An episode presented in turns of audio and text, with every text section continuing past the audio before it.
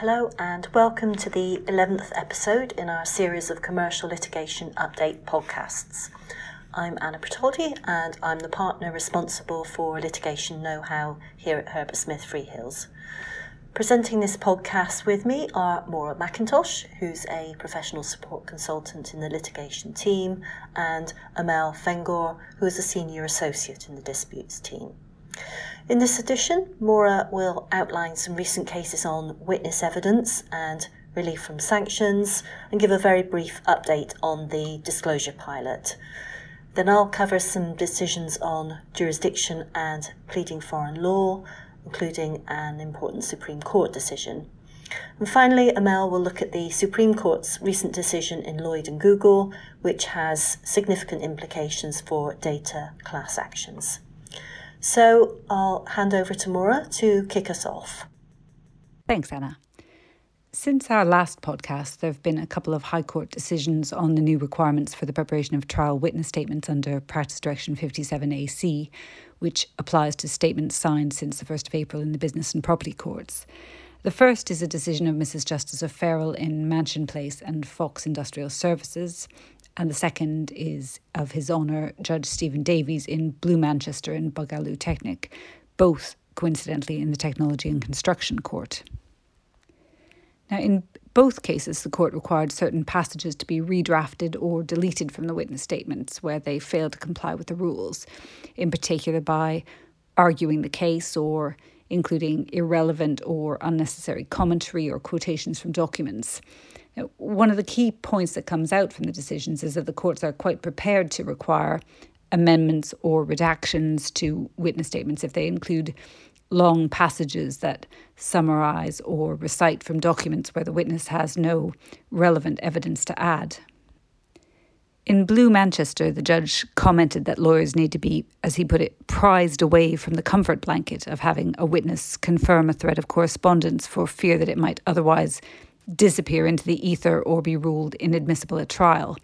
When, of course, that won't be the case. The documents can be adduced in evidence without being referred to in a witness statement, and submissions and argument can be made by reference to them. Uh, and that's the approach that the courts will now expect parties to adopt. In each case, it seems the applications were heard over a full day, and in each case, the court dealt with the application in very great detail, but expressed concerns about the potential for such disputes to lead to time consuming and costly satellite litigation.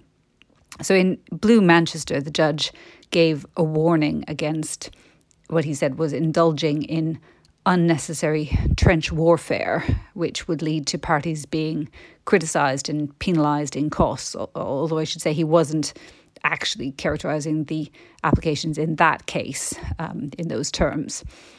He said he hoped as the PD becomes more familiar and the principles become clearer, that these sorts of heavily contested application will be the exception rather than the norm.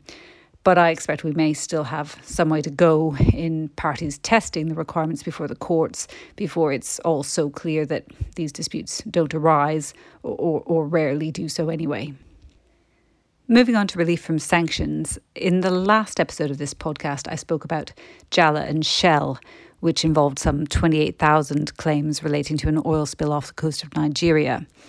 I spoke in particular about the Court of Appeal's decision striking out the representative element of the claim seeking an order for remediation of the land said to be affected by the oil spill.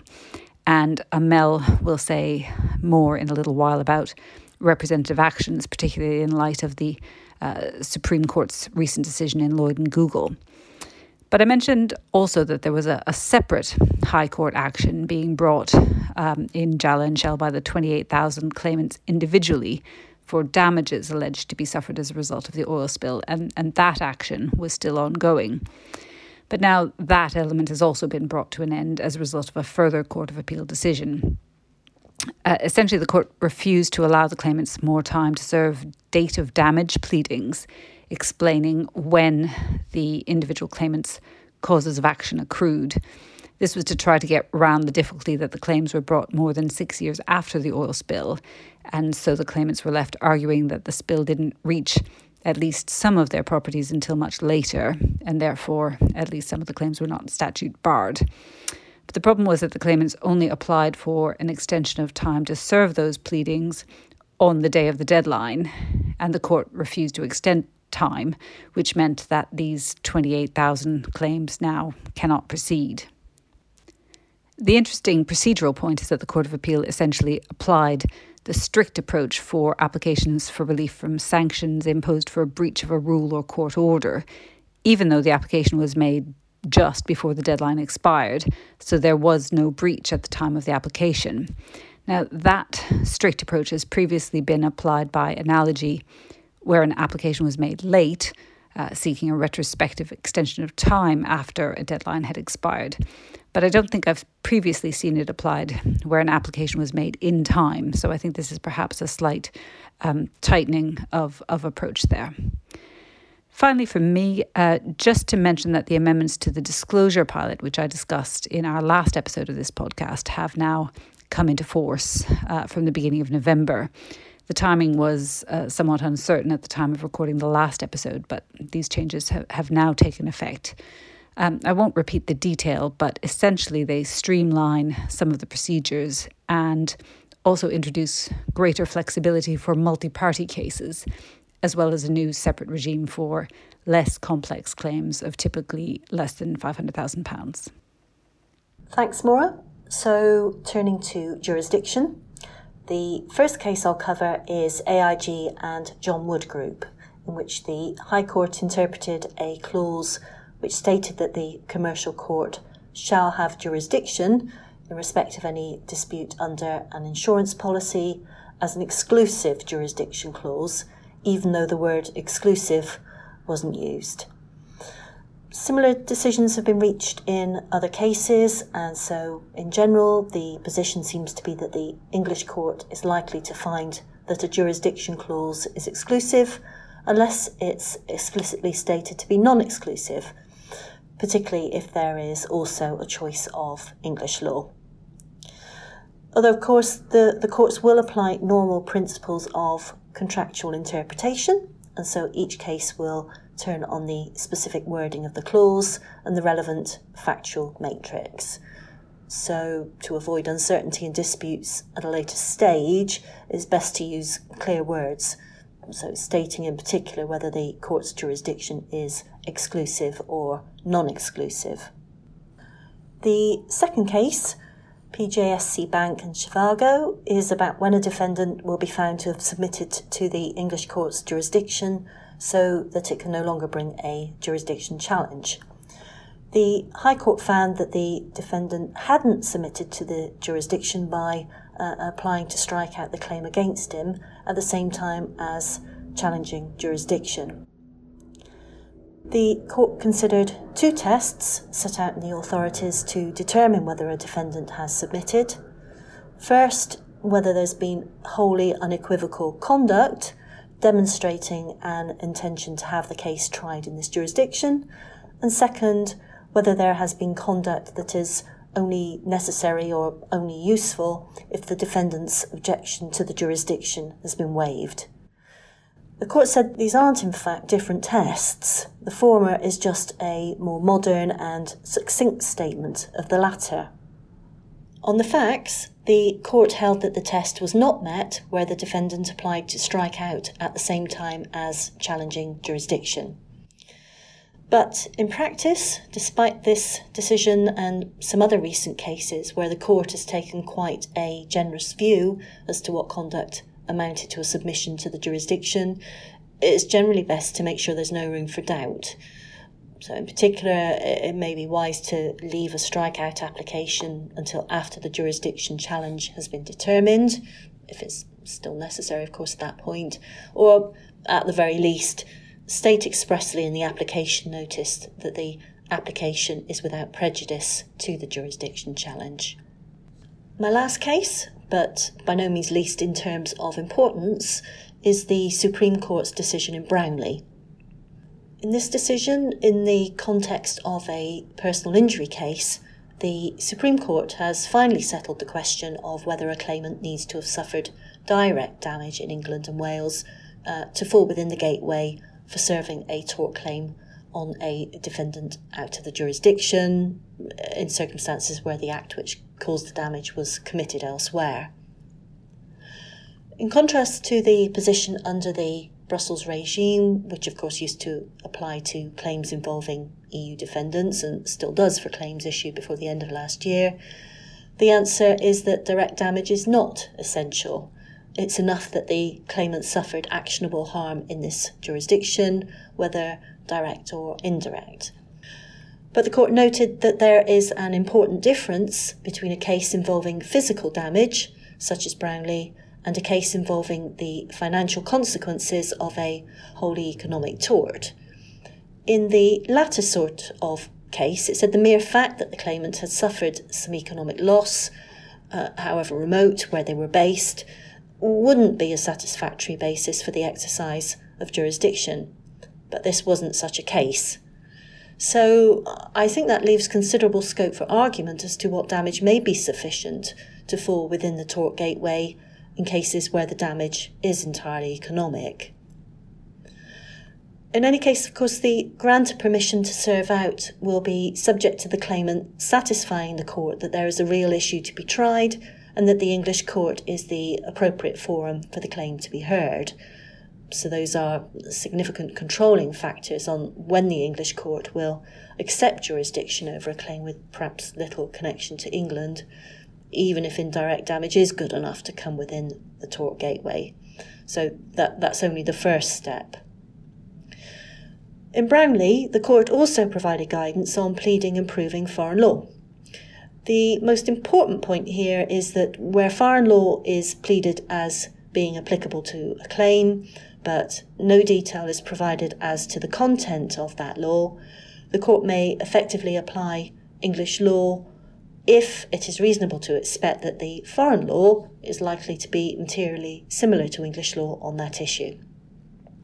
But given the uncertainty over when that criterion will be met, the safest course is, is to obtain foreign law advice and expressly plead the content of the relevant foreign law. Uh, well, that's it from me, so I'll hand over now to Amel. Thanks, Anna. So, I'm going to speak about the Supreme Court's decision in Lloyd and Google, in which the court essentially closed off the potential floodgates for class actions seeking compensation for loss of control of personal data on behalf of very large numbers of individuals without first identifying them. Although the decision hasn't closed the door completely, as I'll come to. So, in this case, Mr. Lloyd sought to bring a claim using the representative action procedure under CPR 196 and this was on behalf of a class of more than 4 million UK resident iPhone users. The allegations were that some of their internet activity via an internet browser was secretly tracked by the defendant and used for commercial purposes in 2011 2012. You may have heard this referred to as the Safari workaround. So, to try to bring the claim within the strict same interest requirement for representative actions under CPR 196, the claimant had to disavow any reliance on the individual circumstances of class members. Instead, what they did was try to seek damages as a standard tariff for each class member to compensate for loss of control over their personal data. In the Court of Appeal, they were successful.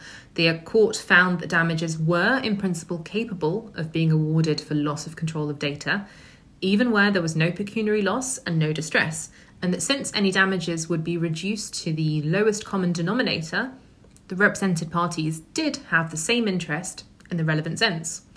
However, the Supreme Court allowed Google's appeal and held that establishing loss of control of data wasn't sufficient, i.e., it's not enough to show that there's been a breach. The claimants had to have suffered either material damage, such as financial loss, or mental distress.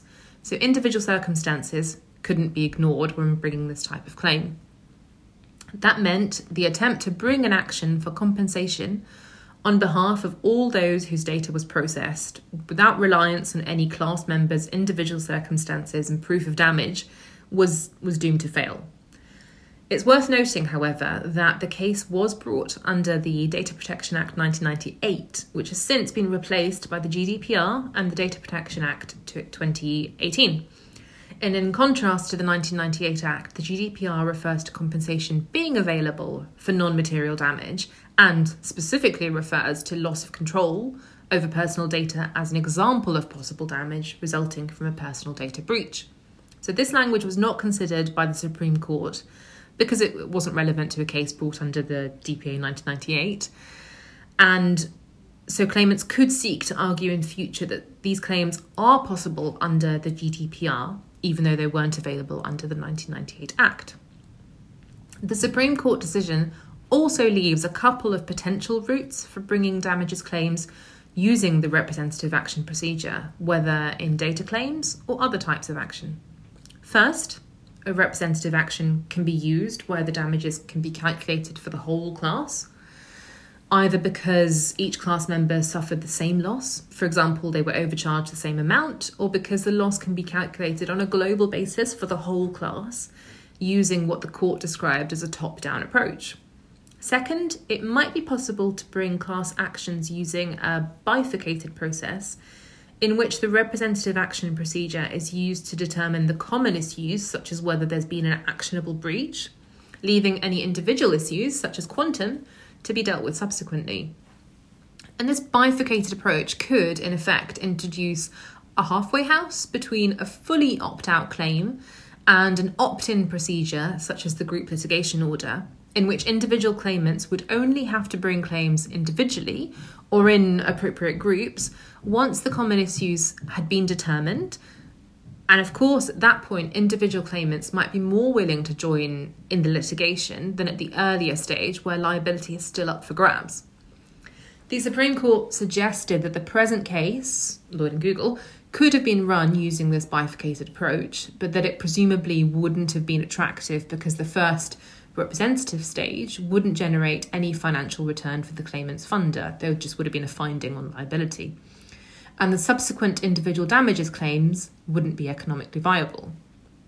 So, the important question for claimants and their funders will be whether there are economically viable ways for damages claims to be brought on a bifurcated basis, whether in the data space or in other sorts of actions. It's a case of seeing how this develops over time. Thank you, Amel and Maura, and to all of you for listening. That brings us to the end of today's podcast. We'll be back with another update in a couple of months.